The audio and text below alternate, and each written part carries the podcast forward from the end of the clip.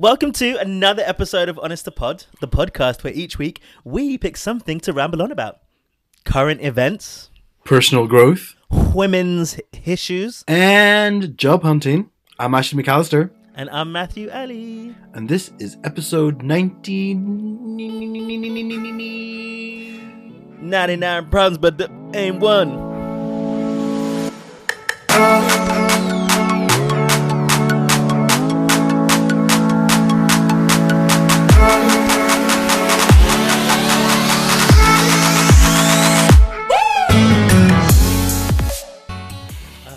Rap. I should rap. You're right. Um, is that not encouraging racial stereotypes? If I rap, Yeah. um, I guess so. I don't even know if I can rap.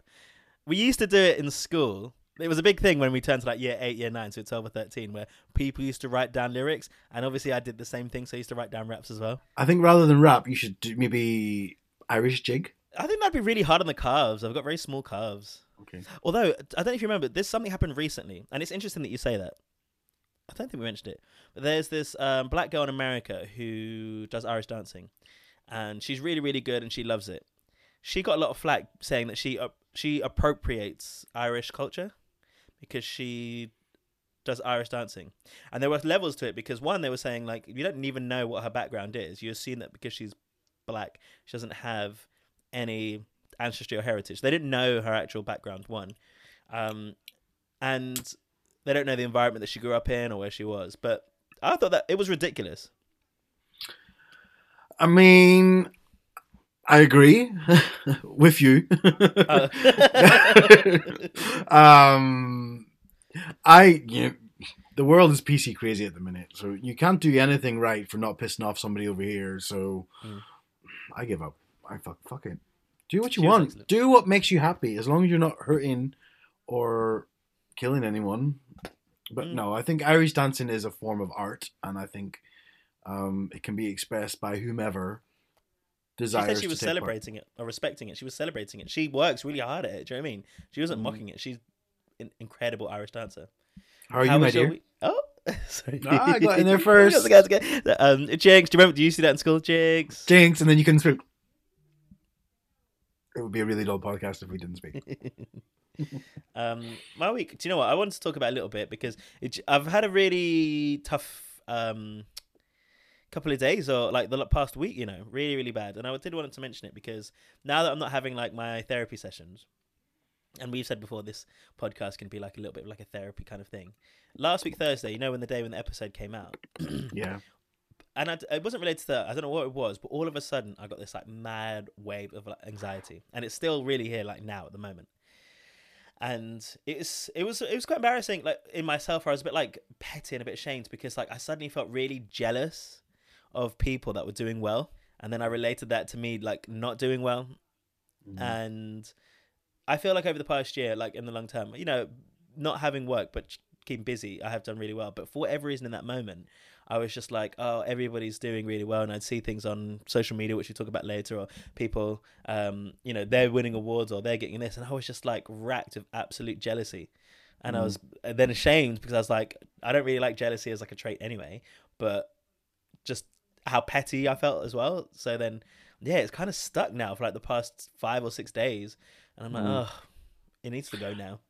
I mean, don't beat yourself up too, my love. Too much, my love, because we all emotions. We can't control our emotions. All we can control is what we how we respond to them. So it's okay that you're jealous. It's the I'd say it's the next level would be it's not okay to sit and attack people. So you didn't do that. Um you know it's fine um emotions are natural normal and you know it's it's you know i get jealous of people all the time. I'm jealous of your skin. I'm not going to sit and see it come and rip it off your face. It's just the ring Um, light. It's just the ring light. um yeah. Well yeah it's okay. I mean you've had a tough year. You've had a testing year and you've you know you've i think you've done well. And i'm not just saying that here because you're asked because my, our listeners know that i'd come for you if i could. But um, you've done you've had a great year. Well, no, you've not had a great year. You've done you've done well this year because it's nearly been a year since you've actually fucking had work and you've always grown up somebody who works, like you love it, you love to work, um, and it's just like I can imagine how shit. I've been I've been out of work now for two months, and I I, I am depressed. Like I would hands up say that there's moments I've had great things that happened to me in the last two months, um, but there's times where I just sit and I just I can't get out of bed. I'm really struggling to get out of bed at the moment. I'm Like- in bed now. Well, but in the morning, like uh, one thing I pride myself on is like, okay, I set, you know, I've said it. I set my alarm. I get up at my alarm. I'm setting my alarm, and then an hour and a half later, I'm still in bed, and I'm lying there, and I'm just like, I don't want to move. Mm. And then I'm worried. It sounds it's mad. I don't know if it's mad, but because I'm in my family home, then it gets to a point where it's like quite late for me in my head, and then I start feeling like guilty because I'm in bed and I can hear like my mum walking around, and I'm like, oh fuck, I don't want to get up, and then she sees that I've only just woken up, and it's only ten o'clock. Well, not only it's Mm. nine thirty normally, but in my head I'm like, oh, I've just, you know, I fucked up really Yeah. bad or something, and it's just weird. Like it's really strange. Well, I mean, I've not been in bed all day to be honest. I did. I got, I got up, had a job interview this morning, so fingers crossed for that. I fucking Um, hate you. Uh, what? No, I'm joking. I'm joking. I'm no. joking. I'm joking. I've got a job Don't into on be- Thursday. To be fair. don't be jealous of me. and then I went for a walk. Took, took the you know the dog I live with out for a walk, um, and then came back. And then my housemate Trev forced me to do exercise because he said it will snap me out of my little depressed state. He very kindly sent me a message over the weekend asking if I was all right because he seemed like he, he sensed I was a bit down. And yeah, I was. I've been a bit down, but I, like I said, I've you know lots of great things happened to me this year so far. Um, and it just literally has worked now. And I think it's because of the lack of routine. I've injured my shoulder and I'm putting on a shitloads of weight. Don't you roll your eyes at me. I injured my shoulder and I've also injured my back. And um, yeah, so it was nice today to do a little bit of exercise, break a little bit of sweat. No, I think we Mm. both when you did that when because I went for a run and came back and saw you did exercise and I was like, oh shit, we've both done something out of nowhere. So I think I think that's part of it. My exercise has been out of whack the past like three weeks, and it, Yeah. it does feed into it. And it's so weird because obviously it's like the result and the cause in a way. Because I'm not exercising, I'm feeling down. I'm feeling down, so I won't exercise, and it's a stupid cycle. It's a horrible cycle, yeah. I know you can say that you've had loads of good things happen, but you posted something on Instagram today, and I was like, oh, Okay. Yeah, I know. Yeah, so I've got myself one of those little boyfriend things. Um, I see other people have them, so I thought I'll get myself one. It's been a it's been a time, so yeah, so yeah, I'm, I'm it's I I sound so corny, but I'm really happy with everything. So I'm welling up, welling up a little bit. But um, yeah, no, I'm just super happy. Um, super super happy. So today we've got another guest on, and we've got our very, very first. I can't even say the words. So, w- w- this is impossible to say. I don't even know what the word is. I can't spell it. It is. It it ends with men. That's the bit That's I the know, I men. like. Yeah, But Yeah. it's she's our very the rest first doesn't matter. whoa So- men. so we've got very first whoa men. Wolf, Wolfman. I'm reading it here, and I, honestly, I don't even. I've never seen this before in my life. Yeah. So we've got our very first woe men on today's podcast. So she's. I- off- I hope that this is not us shoehorning in women's issues into the podcast. I, I would never. I would don't- Never. I would, hundred I would never. Absolutely not. I would never do such a thing. Um, so, in celebration of International Women's Day, which is on March the 8th, and then this year the theme is hashtag choose to challenge. A challenged world is an alert world, and from challenges comes change. So, let's all choose to challenge. How will you help forge a gender equal world? Celebrate women's achievement, raise awareness against bias, take action for equality. Um, and we said it off the podcast, but actually, it's going to be the start of um, International Women's Awareness like month, and that I only saw that today, so I hadn't written down the actual word, but yeah, so that's going to be a good thing. So they actually are going to get a whole month dedicated to them, which I don't know why or how. I don't think they need it. I don't think so. I'm glad Tora's not here. Tora, obviously we joke, and she'll be joining us in just a second. But before we get into that, um, I just want to look at. Um, so obviously last week we talked about that charming review that we got. I had a little bit of a vent online because I was just thinking about it, and you know me, I like to be juicy. But to give some credit where it's due, we obviously understand that that's just one person's opinion, and obviously they're entitled to it. Um, and I'm sorry that we've disappointed you in this, but we will continue to be loyal to what we think is true. And some of our listeners have got in touch. I had after off the post I posted the other day on Instagram. I got we got very positive messages on, on you know, uh, On the socials, So- just in general. I couldn't say the word social. I just kept seeing that woman the- word, and I was the like, whoa men. I can't get The my tongue around whoa men. oh, I have a weak stomach. Um, so one of our dear listeners has updated their. Uh, he listening from the start. God love him. I mean, his name is Daz X two thousand. I think that's the year he was born. I always wonder why Not it's Daz. I don't. I want to know what the D- Daz is though. It's his favorite washing powder. Um, obviously that bitch wasn't born in 2000, but I love you for leaving this really nice review. A light-hearted look at the issues of today with an LGBT, I can't read, LGBT plus angle, worth a listen. Updated quite recently to say this has become so much more slick and professional. Loving the mix of guests and topics. Appointment listening for me. So thank you very much for going back in and leaving an updated review. Um, and then we also had a lovely review from Jess98, and I probably would not be harmed in thinking that that actually is the year she was born. Uh, Five stars, God love her. She's entertaining and educational, and she gives a little chef's kiss, like that. Um, I really enjoyed both the contemporary and historical content of this podcast, especially in the episodes where you've used your plat- platform to voice untold stories of the past. I have laughed and cried in the short four weeks that I have retuned in. I love that you have guests on your show, and I find it exciting to hear new perspectives. I'm learning so much, lol. Also, feel like I want to give credit to how kind and supportive you are of your guests' own projects and podcasts. I have started listening to the logbook since hearing about it through episode 96. I look forward to next week's episode and congrats on reaching 100. Jess, kiss, kiss. do you know a fair few people have gone on to listen to the logbooks, and it is genuinely incredible. Did you know that they were just nominated for another award? They deserve it. Mm. As is Crystals. Crystals, who we also promoted, is also a great podcast. Oh God, so good. Yeah. I was, I was Um, upset there's only six episodes, but I think it was to see how it would go, and then they'll do more. So I'm, yeah, it feels like there Yeah. should be more episodes.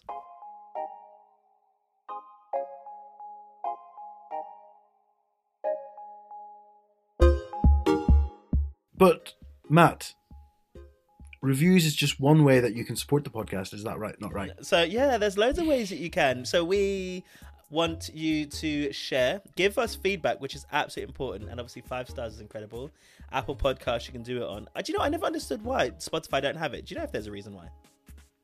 I, I guess they just never did it for music, and it just You can share. So if you ever want to just say that you're listening to a wonderful episode, then putting on Instagram stories, sharing some of our posts that we release on Thursday and Monday with the episode title is also something you can do. And the more people that reaches, that's really what we're looking for. We're looking for growth and we're looking for reach at the moment. Mm-hmm. So that would really be helpful. Yeah, I mean, absolutely. The other way that you can support us is, like we always say, this is a conversational podcast. Join in the conversations. Give us your opinions. Leave comments on the stuff we post. You know, coming up on Monday, we have Matt versus our lovely guest Tora on what top five crisps they think are the best. You can tell Matt how wrong he is on every single one, if that's your liking to do so. But if you're feeling a little bit more um, generous and not so much chatty, then you can go on to Patreon and support us through Patreon. Support Patreon is a lovely little safe website that people use to uh, donate to creative outlets such as our own. And we have three little tiers on there. Matt, do you know the name of the three tiers? I do. So we've got the basic P, Which is t- it's fine. It's fine to be basic. You know, a nice much little. like Tora's choices of crisps. They're basic. Very Wow. basic. Wow. right. Okay. What else? We have the bougie P. You're a bougie. I can tell you're a bougie. Yeah. So if you got a little bit of flair, a little bit of flavor, a little bit coin, uh, but not Mm. too much, uh, then you can support us by being a bougie P. Or my favorite tier. Your favorite tier, and you've got one now, which is a sugar daddy tier. So, um, if you're feeling a little bit more generous, you know, Ash and I, we don't have a job, We don't have a job. isn't it? I'll suck your dick for a sugar daddy tier. I won't go that low. I'm more bougie than basic, but That'll um, fulfill two needs I have right now. um, yeah, then you can uh, generously donate to our Patreon. And as you said, we want to grow. And One of the things that we look to do is to advertise and expand our reach, and that will really help us towards doing that. yeah, for sure, for sure. Think of Patreon as OnlyFans, but no naked content. We've just got our open naked voices. Oh. Do you know? My other half said I had the voice of an angel. Fall, sorry, falling angel. I missed, missed, missed out that word. A voice like an angel. Oh my god. That's sweet. ah. Mm. All right, I think we should get Tora in because I'm excited about hearing what she's got to talk about. Yes, so thank you everyone, and let's hear from our lovely friend of the podcast, Tora Abrahams.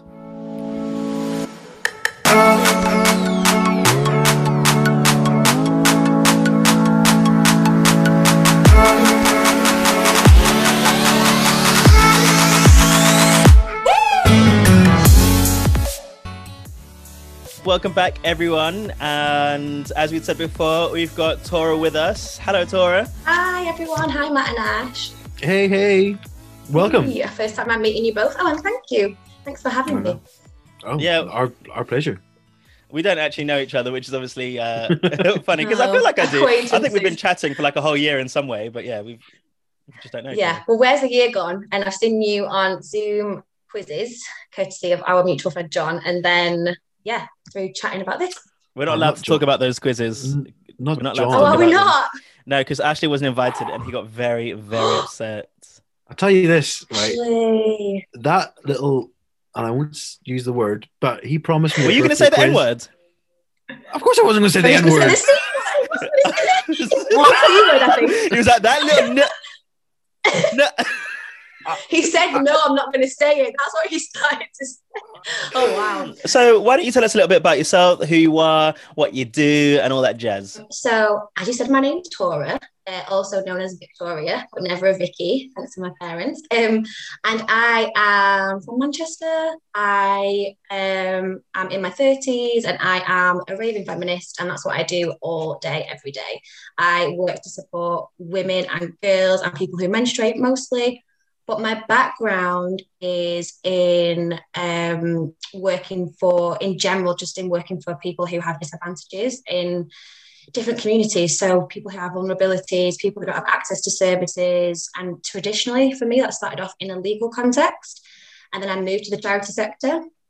And from there, I do a little bit of both still. And I'm happy to talk more about what that means for me, or yeah, just to shut up because as we both talked about, I do a lot of different things too.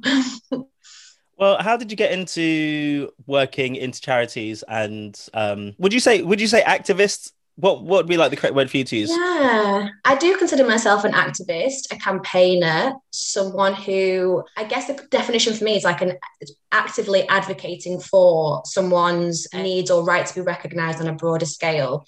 And activism today is wonderful because it can take shape in many different platforms, many different arenas. Like you only really need access to a network of people to be able to call yourself an activist or do something that's trying to invoke change, reframe a conversation, spark a conversation. So that's who I've always been, I think. Like I remember my mum saying to me when I was a lot younger that I've just always been someone who was recognized, like, should I say like in in a very like basic term, like an injustice and wanted to rectify that injustice.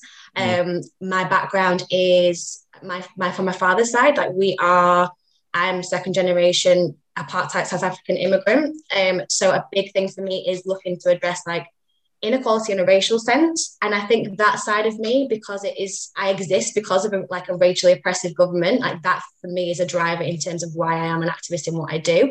So I kind of I've always gone towards work which is geared at looking at the under underrepresented people, looking at people who are oppressed. How do I look to support them, but also questioning systems and structures that are creating or perpetuating that oppression. So, I mean, we have to be really careful. We got a feedback last week uh, that said that we might shoehorn race issues and trans issues a bit too much. So I don't want you to talk too much about race, please, it's because mad, we've it? said enough. It's it's been done, babe. It's been done. It's been done. What lives matter is 2020 thing, guys. Can we leave that in the? Yeah, can we Honestly. just only talk about white people in this episode? Is that all right? yeah, definitely. I'm half of that, so I will definitely do the 50%. It's a shame that people still think like this. I think like you guys have always said, and like this is part of your niche of a, as a podcast, right? Like the fact that it is supporting people from LGBT backgrounds, people who are genderqueer, people who are underrepresented, and like that is people from African and Caribbean backgrounds. And you know, Matt is here to represent that as well. So, I mean, if you can't stand that in 2021, why are you listening to podcasts? Like, it's clearly not for education. So. yeah no um we said we're not going to stop talking about any issues and it'll be quite interesting i think when we go on when you talk about um feminism as one this will be the first time that you talk about women's issues with a woman you are the very first female to ever grace this podcast. I, yeah, definitely is. You should be proud of yourself, but maybe we should be ashamed. oh, guys! Oh no, don't say that. I mean, maybe we should be. Can I ask? So then, I know that obviously it's because it's in line with us celebrating International Women's Day next week. But do you know like why you haven't had a woman on before? Like, I do. I don't know any women. I don't know any women. Ah. I don't so know any. Funny. My mom would not come on. yeah. She wouldn't come on. Um, pretty oh, much. Bless. Yeah. So uh, we've stuck to issues that we because the podcast has always been about really about us and exploring yeah. ourselves, right? Which I guess is, you know, I don't want to say it's a self-centered thing to do, but I think many people can relate to it in some ways, and and yeah, I guess a lot of reference. So mm. the issues and things that we talk about, and not just issues, but just news in general, are really things that are just around us that we surround ourselves. As we've got more guests on this year and have started to, for want of a better word, because I don't really like it, but I think it's important to network. I think we started to reach out a bit more and really understand that for us, we need to and want to explore outside of what we just have. Because I only know gay men, right? Cisgender mm. gay men is pretty much where I'm at. That's it. I don't want to say it's not right because like you're a product of your environment and it's just surrounded blah, blah blah all that sort of stuff. But I just think for me it will take more of an effort um, and a recognition to go out of that circle. I, I really appreciate you saying that actually because I think as well for me it can be really hard as someone who again frame of reference I absolutely love talking about women's issues female issues periods being one big thing of that and it's taken like John's one of my closest friends I, I class him as a brother um, and it's taken us like we're in sort of like the eighth year of our friendship for me to be for him to be comfortable about me talking about my period issues with him because it's such do you know what I mean so I think mm. I think for me the fact that you've asked me on here knowing full well that a big part of my day work is advocating for menstrual equity and you know screaming about periods as much as I can so that people and girls and women across the world feel confident about that like, that is a big that's a big step for you um, and it's a big step for generally for people to start thinking about the importance of the female experience because that for me is a big part of my feminism like really normalizing what we go through and how different kind of our life experiences based on what we internally go through and individually but also how the world sees us well i'd never even heard of period poverty so i guess we'll talk about sort of the charity that you work for because the big thing that happened is I don't know what we were talking. I was talking to one of another mutual friend, Robbie, and he'd mentioned Tora and period poverty. And I thought he'd made up that term or was it a joke term? And I thought he was just making like light of it, but that's an actual thing. Ashley, have you heard of it before? No. No, I think I, I think I've understood the concept, but I've never heard of the actual term. What's the charity that you well, I mean, I went to an all boys school. That's the thing. I went to an all boys school. My house is my mum and four boys, and her, you know, I guess not oh, saying too much stuff, but just with my mum, and, and she had us at quite a later age. During the years that I would really understand what they were, I think she had past that stage where she was regularly going through that. So it wasn't a point. And then the first women I met, I was 16 and I went to sixth form college and people didn't talk about it then. And I still didn't really understand what the girls were saying um, when they yeah. said they had it. But so why don't you tell us a little bit about your charity and what is it that you do? The history of Freedom4Girls and like where we kind of coined the name period poverty is that the founder, my colleague Tina, was actually in Kenya. And this is probably why it like we have this quite a lot when we get feedback about why the concept of period poverty isn't well known in the UK. Because most people say it is, you can imagine it happening in developed developing countries where the sort of infrastructure for uh, say products, period products just isn't available. So Tina started the projects in Kenya. She was working on a mother and baby unit and was um, told that a lot of the women who were postpartum, so who have similar kind of experiences in terms of needing products um, after they've had babies, like they weren't getting access to them. Um, and so it started with us partnering with a small charity there who were making the washable, reusable pads. And then Tina came back to the UK and was like, This is what I've done. It's so amazing. And her job, her day job is in public health. Uh, and she works a lot with schools. And a teacher said to Tina then, this was at the back end of 2016.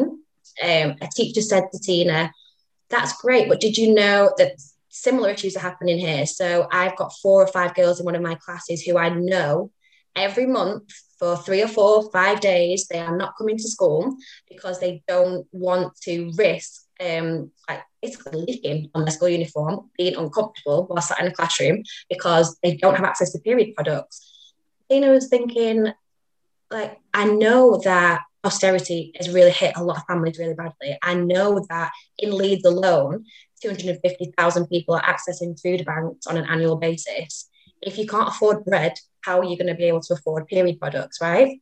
So she kind of set to work by knocking on the doors of some big uh, period product providers, like the big brands that you might have heard of, like Always. Um, I'm trying to think of some others now, but gone out of my head, obviously. Um, and form? she said to say again, Is it Bodyform? Is that one? Yes, thank you, Ashley. I'm going to get in trouble for that actually because they're one of our partners. They don't Well need done. to, so it's because I've converted to washable, reusable products, so I don't buy disposables anymore. But anyway, that's my I only can, hear. I can hear the theme song in my head. That's the only reason of it. Oh, Bodyform, Bodyform for me.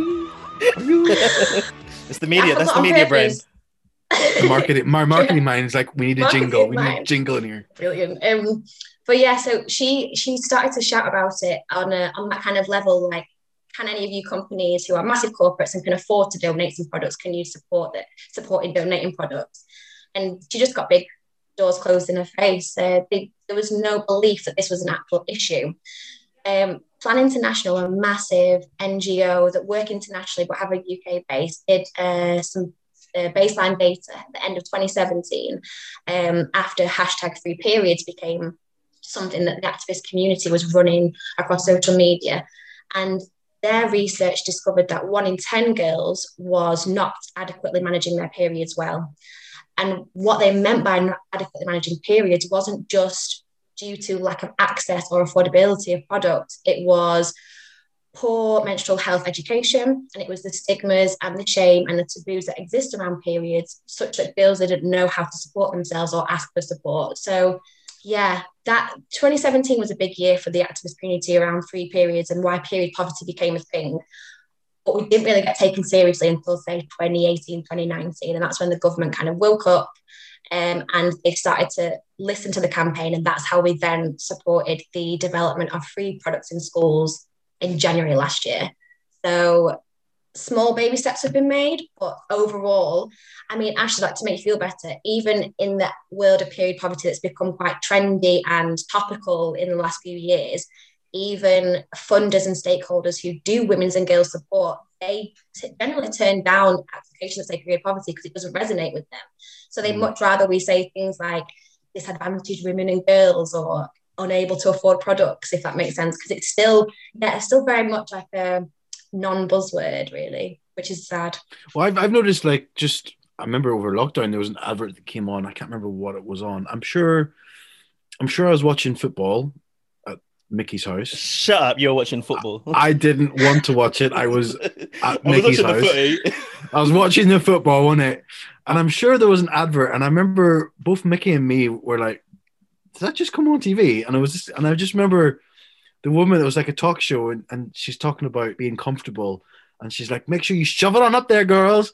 And I was just like, "Oh, what? What's it mean?" but to me, it was like it, it seemed like a positive step forward in terms of just normalizing things because, you know, in my opinion, it should be normalized. We shouldn't be sitting here, and you know, sometimes you know, I'll put my hands up and say in the past, quite regularly, I'd be like, please don't talk about that. It's not really for me, but it's my own, that's a flaw in me, and I get that. So um, I think we need to step forward and make these things because there's no point in shaming people into a natural body function. Yeah, I, I mean, I totally agree. There's some really good um, artwork actually. So trying to pass the message off in a accessible and like pleasurable um, medium is that there's a few artists that do things like just take the piss out of the idea that men are really comfortable with blood via violence on TV, for example, but they're not good at looking at blood on a period pad. So, for example, you'll like always for me is a big brand to revert to because they coined the whole showing blue water going onto a pad just to show its like absorbency. In have you ever seen blood on a TV with a period pad? Like you, you haven't because it doesn't exist. But I mean, it's the most natural form of non-violent related blood that exists across the world. Like we all exist because periods happen, and yet everyone is pretty much uncomfortable to recognize that they are a thing.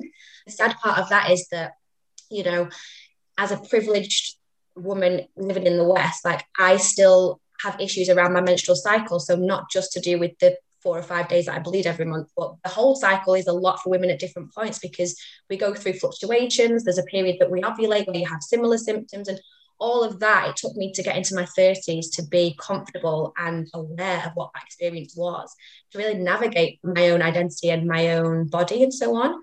And, But the reverse end of that, which is so much worse than the extreme, is that the less we talk about these things, like women are still really suffering, are abused for things like this. They are they're dying because of it. I don't know if you know that in Nepal they have uh, menstrual huts. So women are banned from their communities, their homes, being around their families when they bleed.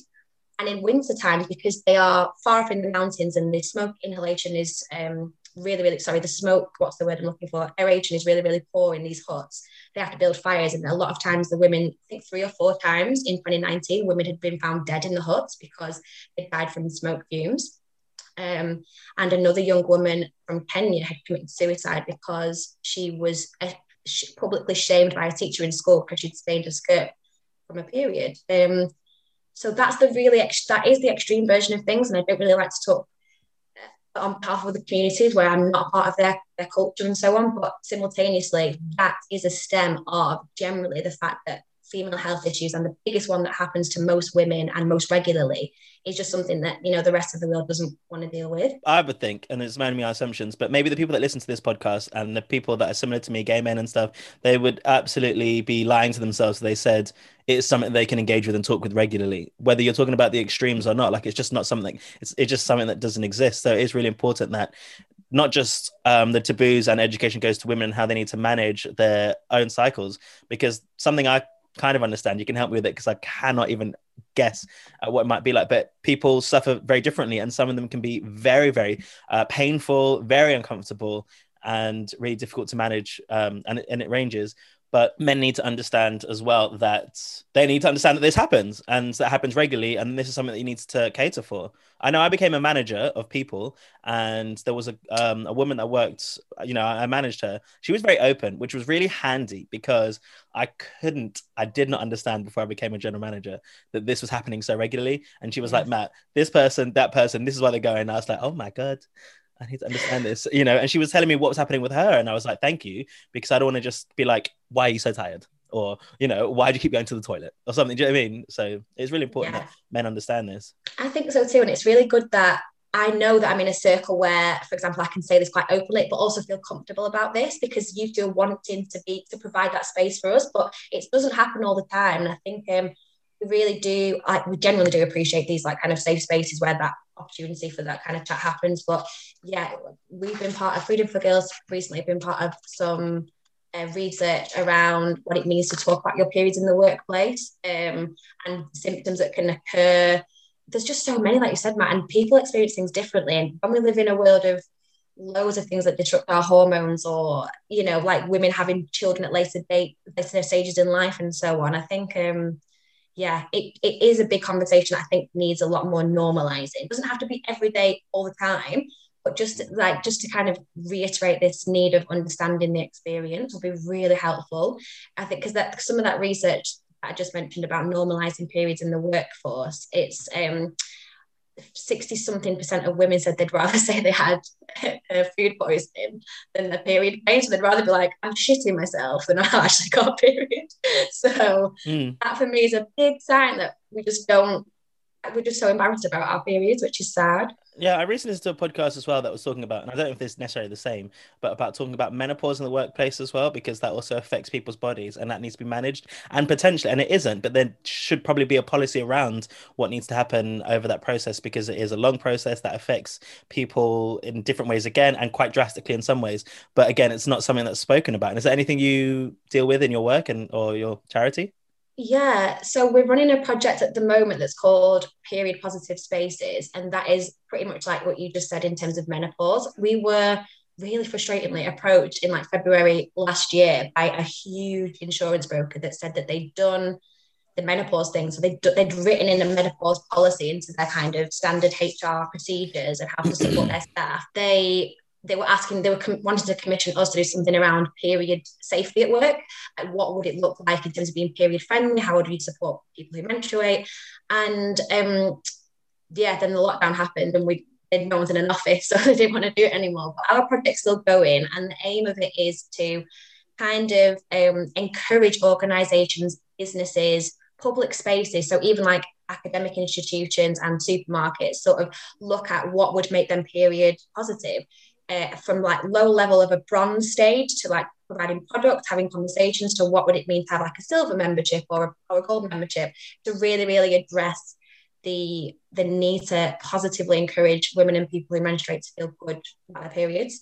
Um, so watch this space. That will hopefully be towards the summer. We'll have that fully out as a consultancy model for businesses and organizations. Um, I wanted to actually just, and I just heard you say it sort of because we've spoken a lot about men and women and girls, and it, your charity is called Freedom4Girls. But I've heard recently uh, the word people that menstruate because it isn't necessarily related to just girls and women who menstruate. And do you have like a stance on that, or is there a reason why Freedom4Girls is freedom for girls and women as opposed to people that menstruate in general? We um we are trans inclusive. We had our policy approved by our board. I should say trans, gender queer, non-gender conforming, um, non-binary people inclusive. Like our lang- and our policy is about inclusive inclusivity of language.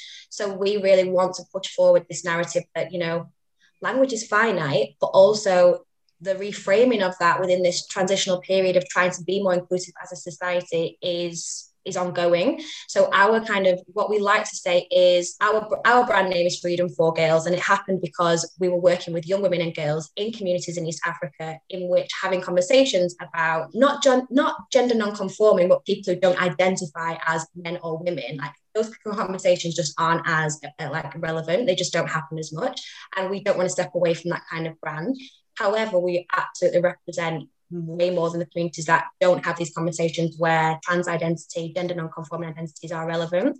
So that being said, we are yeah, we're really passionate about being inclusive. We wouldn't want anyone who does menstruate to not feel like they can come to us for support. And simultaneously, anybody who no longer menstruates, anybody who no longer identifies as a woman but menstruates, or anyone who's never identified as a woman and never menstruated to understand what we do and to be part of that community like conversation in that community. Like it's a big thing for us. The one thing I will say though is that um, and I think I mentioned this to you actually, Matt, like we our policy embedded within that is this idea that we refer to people as people. I know that some charities have started to do with their language moving forward to coin people on just body parts. So things like menstruators or cervix havers. Uh, for us, we find that we discussed it as an entire team, so including our board of trustees and impartial volunteers and so on. Like, we found that to be more dehumanizing in a system in which typically people who, menstruate are female, have female reproductive parts, like that is going to be it's a system that doesn't always favor them. And so we wanted to make sure that the concept was still very inclusive of their needs as well. And also, again, just ensuring that all of us exist as people and humans. And we want that to be the main thing that unites us rather than bodily function uniting us, if that makes sense. Um, I think it, we've talked about it. I can't remember if we talked it just personally, Matt, or if it was on the podcast. I think it was just personally but it was all about J.K. Rowling, and then obviously her transphobia that came out off the back of her tweets. Because I think it was literally, as you say, because I think it was somebody had said people who menstruate, and her tweet was people who menstruate is not a word for that, and woman, and then obviously that sparked up the um, I think when we had that conversation, I was like, I don't know what she said. I didn't read the tweets.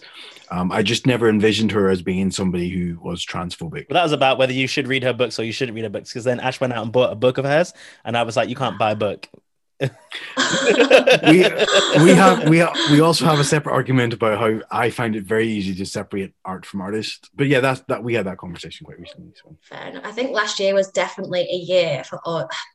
Last year for me was like good and bad, and like pandemic aside. I mean, looking at the world of activism, like let's go back to the two things that that hater said about trans rights and Black Lives Matter. I think the best things about last year was that for me, everyone was able to just stop and take a breath and mm. really like think about things that were important to them. And I think that kind of reflection is still ongoing. And I love having those kind of reflective periods within communities that I am an activist because it really makes you reassess like what is the goal here and like why are we doing what are we doing?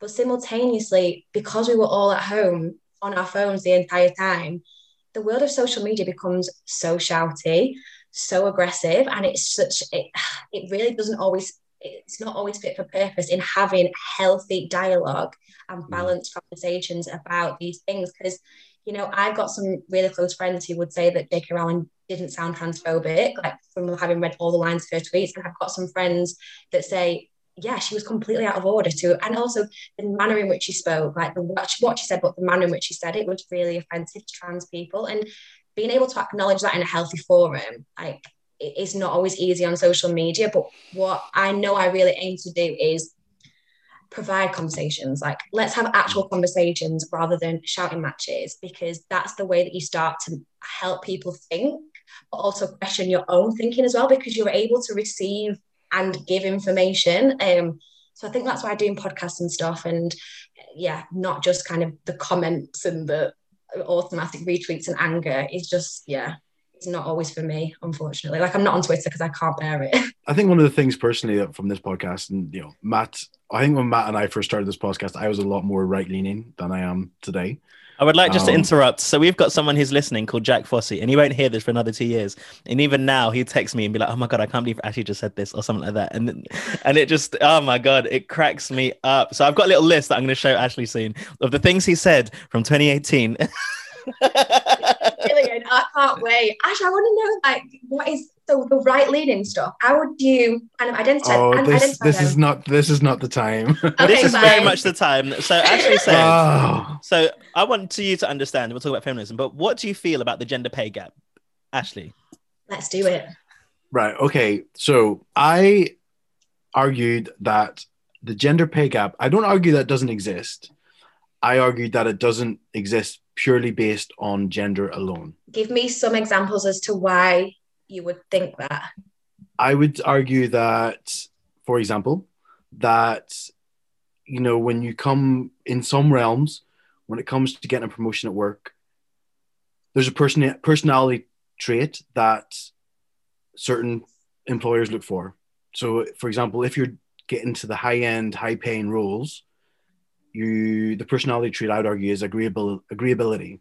If somebody is more agreeable, they're in my opinion, they're less likely to be sort of not I can't remember the word I'm looking for now. They're less likely to be the type of cunt that has to you have to be to raise up to that level to be at the top end. You know, in order to be yeah. at the top end, you need to be like a horrible person who just literally puts themselves first and driven by that sort of thing. And I think men are more likely to be that type of cunt and driven than women are. Okay. So I just think that's one example of other traits that have come into the factor of it's not just purely based on. I'm not disputing it exists. I'm yeah. just saying it's not the gender pay gap. I don't think is just gender based. There's personalities. There's choices. There's other things that have to come into reflection. And I, you know, I'm not saying that there's not work to be done. I just don't like the label gender pay gap. Matt, were you going to say something?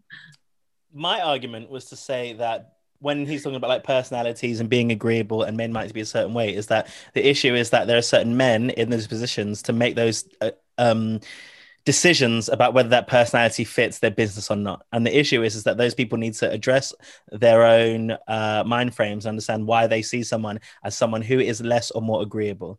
I will say it's the opposite though, that if a woman speaks a certain way or behaves a certain way, that she is seen as less yeah. agreeable, even though she may say or do the same things or similar to a man and that that is one of the reasons why it does exist and i think I you're right yeah sorry go on sorry No, sorry, I didn't mean to interrupt. I think I'm just thinking out loud, but I think I think what's interesting about what Ash says is that I don't disagree with it on fact, but the reason that I don't particularly like that kind of stance, it's based because it's based on accepting the realms of reality as they are. And mm. I really class myself as a radical feminist because that's a good conversation to have actually. So like my version of feminism is radical because I want to see systemic and structural change based on what currently exists that is a world that's defined by men and for men. Like that's just what we see in data across the world. It's the fact that we call the concept history, not her story, or a combination of both. And I think the difficult that you have in, especially when you use like the corporate world scenario, is that do we want these psychopaths running the systems? Because the way that it's going is really unequal, not just for women, but for the rest of society as well. Like, doesn't present us with a system that is going to be more supportive of everybody and anybody. And then I also think that Matt nailed a point for me as well, which is that I think they're so when that happens, it's not just to do with personality traits, it's to do with whether you fit a mold of a certain type of person that is already at the top.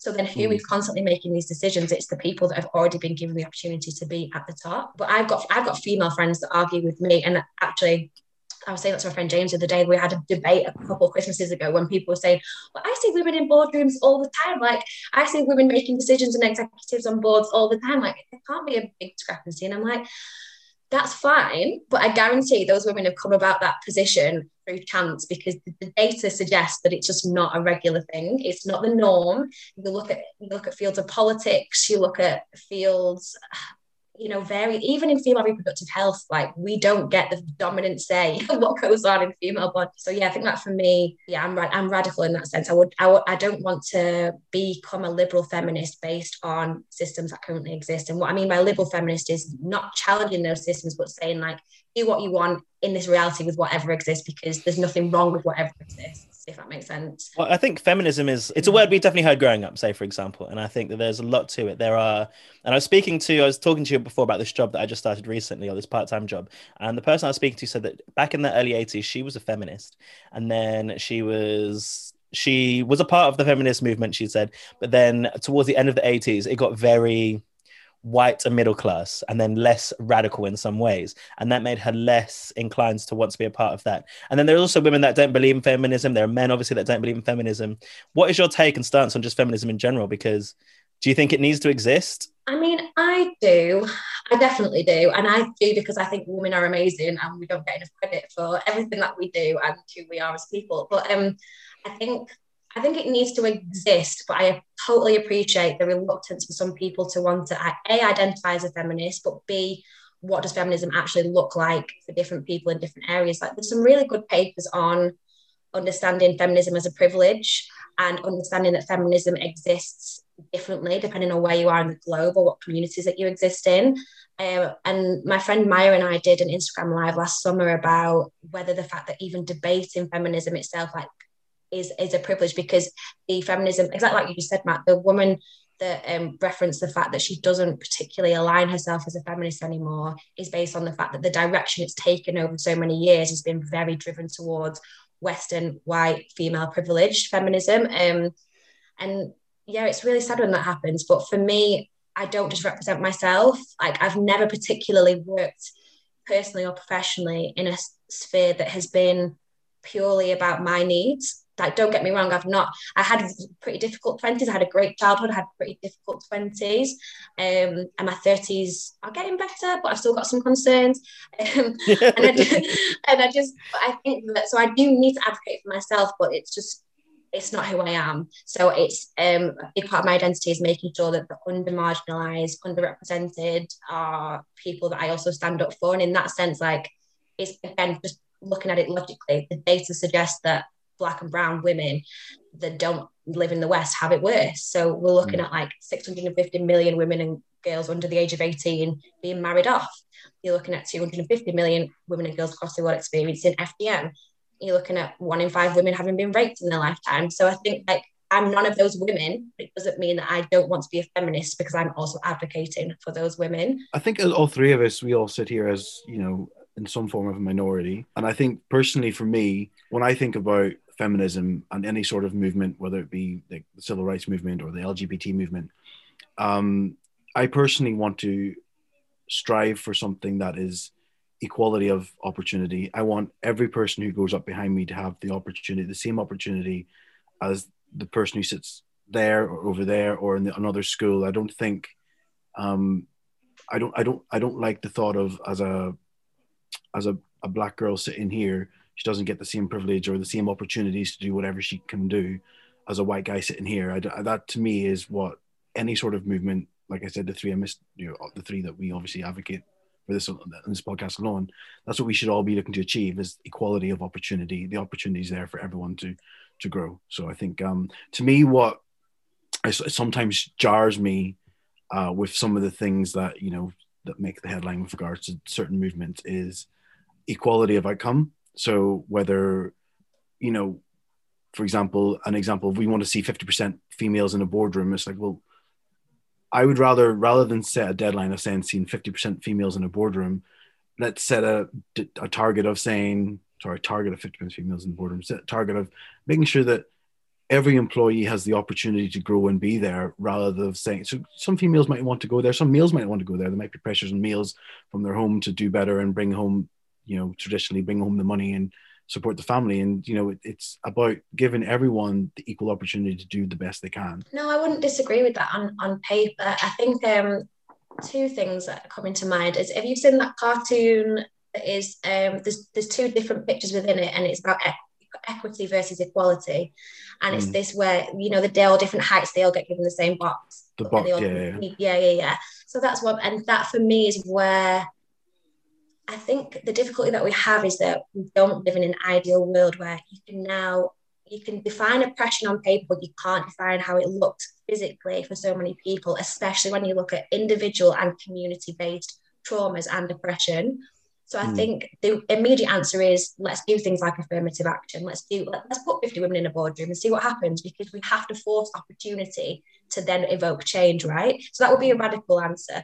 But the way that I think I like to talk about kind of convince people that there should be something proactively done is um there's a really good podcast podcast sorry by um two uh, feminist comedians um called the debrief.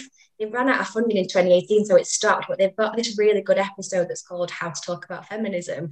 And um, they address the different levels of like what we mean by intersectional feminism how you can talk generally with your mates around the pub you know post-COVID times, um, if 21st of June happens, um, just to kind of encourage encourage a nicer chat about it. And in that, they say even having the conversation sometimes with someone you know is going to be really anti any change at all because we should all be striving for the same thing and all working hard. Not what you said, Ash, but someone who might think the extreme of that.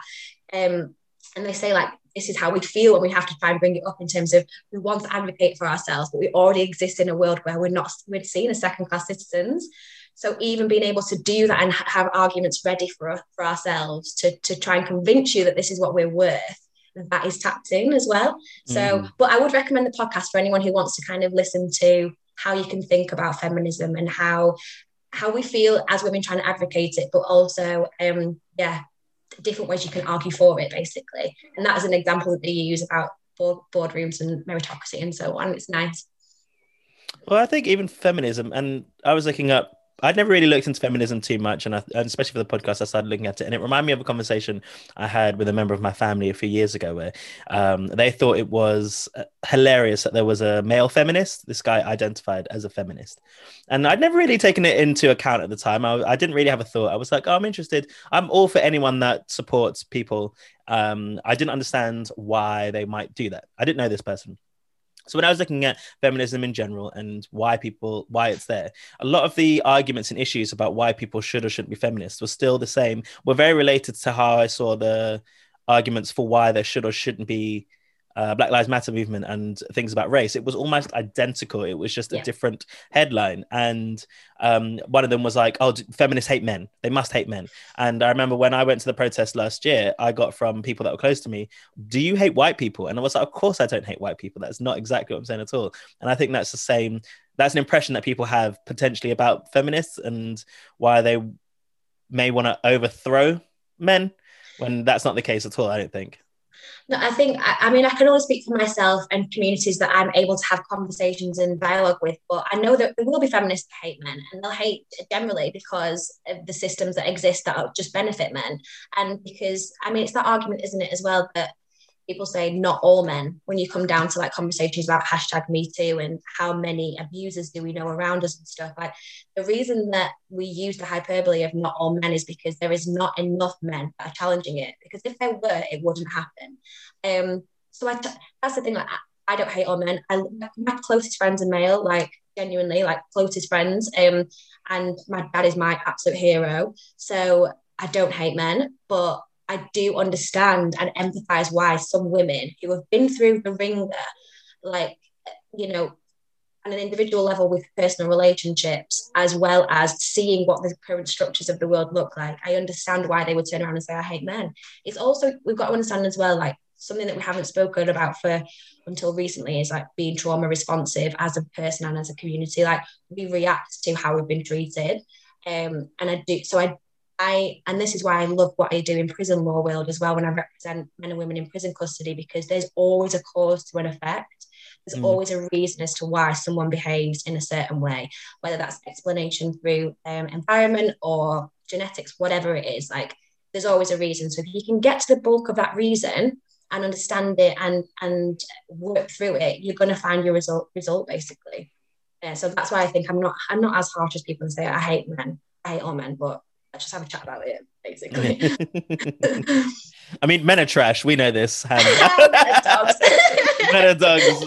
yeah. yeah. So um, now I get that. I think it is really important, and Ash and I always talk about it, but it's really important actually now for people that are without the um, group to advocate for those. So, and saying that men should advocate for women because they don't face the same um, issues that women have and have a certain privilege, and it's really important. It's always going to come down to men to deal with. Not always going to come down to, pardon, that's a mistake. But men can argue for women's rights by allowing women the space to explain and teach and learn about their stories and things like that, not necessarily just say, well, it's a women's issue, so I can't deal with it, for example. I really appreciate that because I agree with it as well. Like we coexist, right? So, and we're never going to get away from that. And I think if we, think it, it is very leveled, but yeah, just providing the space, like you said, Matt, is a really big part of it for us as well. And also like being able to listen without feeling attacked. And it goes back to what you said before about um, the issues that come through the Black Lives Matter arguments and the debates around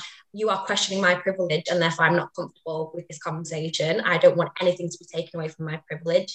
And you see the same thing in the lines of work that I do and the feminism that I advocate for, because I mean, that's a big thing that happened in both my representation of women in the female prison estate and women and girls and people who menstruate within my work for Freedom4Girls because it's always men, unfortunately, just refusing to have that conversation. Like they don't want to deal with it. Um, mm. Hopefully the tide's turning now. We'll see. We'll see. Well, I think like I think it comes back to, and I think we've sort of come a bit full circle because it comes back to my opinion to what you said about social media. Like Twitter is just the worst. You people just on Twitter at the minute or any sort of social media, it's I'm right, so you have to be wrong. Like there's no gray area or no wiggle room or no like, and that's why like what I said earlier on as well. Like I've grown so much. I've learned a lot in the last, well, especially the last year alone as a white guy. Um, but it's you know, and I continue to grow every day thanks to Matt there every single day. um, and of course, like people coming in and sharing their opinions, like yourself. So thank you very much for like coming on and, and doing it with us. So no doubt, it's a massive privilege. Like I love what you guys have been doing, and I know that we've cussed him out, but I'm really glad that John connected me to Matt in some way because it's been really worthwhile. Like li- listening to the pod, also being here as well. we can cuss John out every single day. Oh, He's great. banned from this got? podcast. um, I think we should wrap it up there, kind of. But before we sort of go off, is there anything that you wanted to share with everyone? Where can people find out more about you and what what you do? Yeah, um, I because I do a few things. So I still represent um, mostly women in prison law settings, so prison custody, looking to advocate for their needs, access to justice, access to services. So that's a big passion of mine. So that's on LinkedIn. I do my work for Girls on LinkedIn, and also we have our own social media and website, obviously. So it's Freedom number four Girls. And you'll see that with International Women's Day coming up on Monday, we're releasing a book. I'm so excited. Yeah. Um, so wait, is... women can write? No. But you, you know what, Matt? It's funny you say that, but yeah.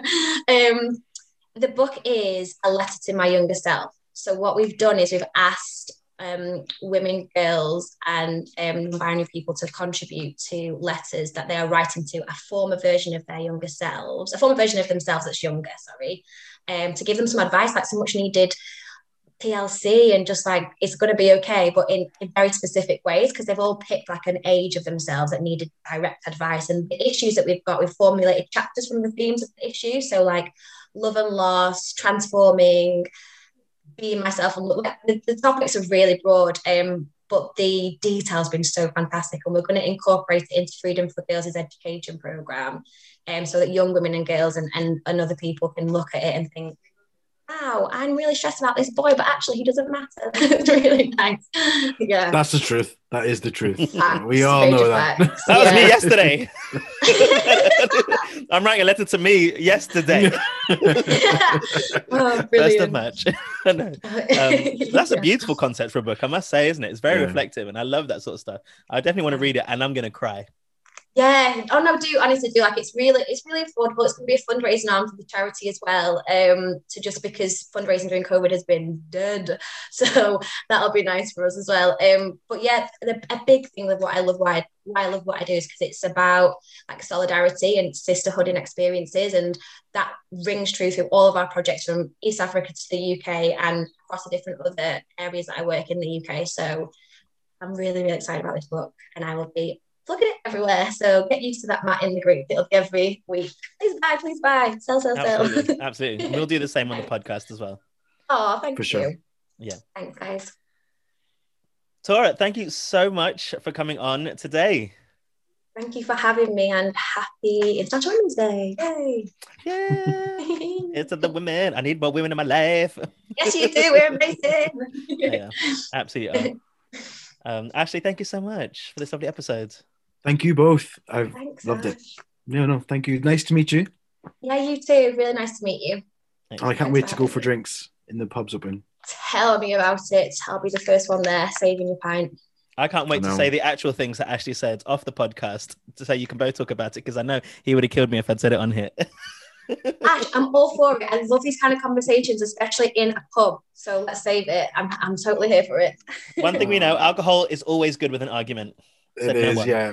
sure. Defo, alcohol and debates is here, like for me Okay. all year, definitely. um, have a lovely week, everyone, and celebrate the women around you. For sure. Seconded. Thank you. Bye. Bye.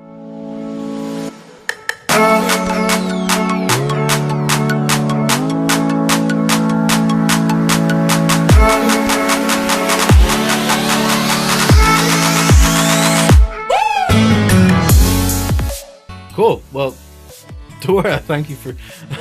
you look like you froze there. You're like. Tora, thank you so much.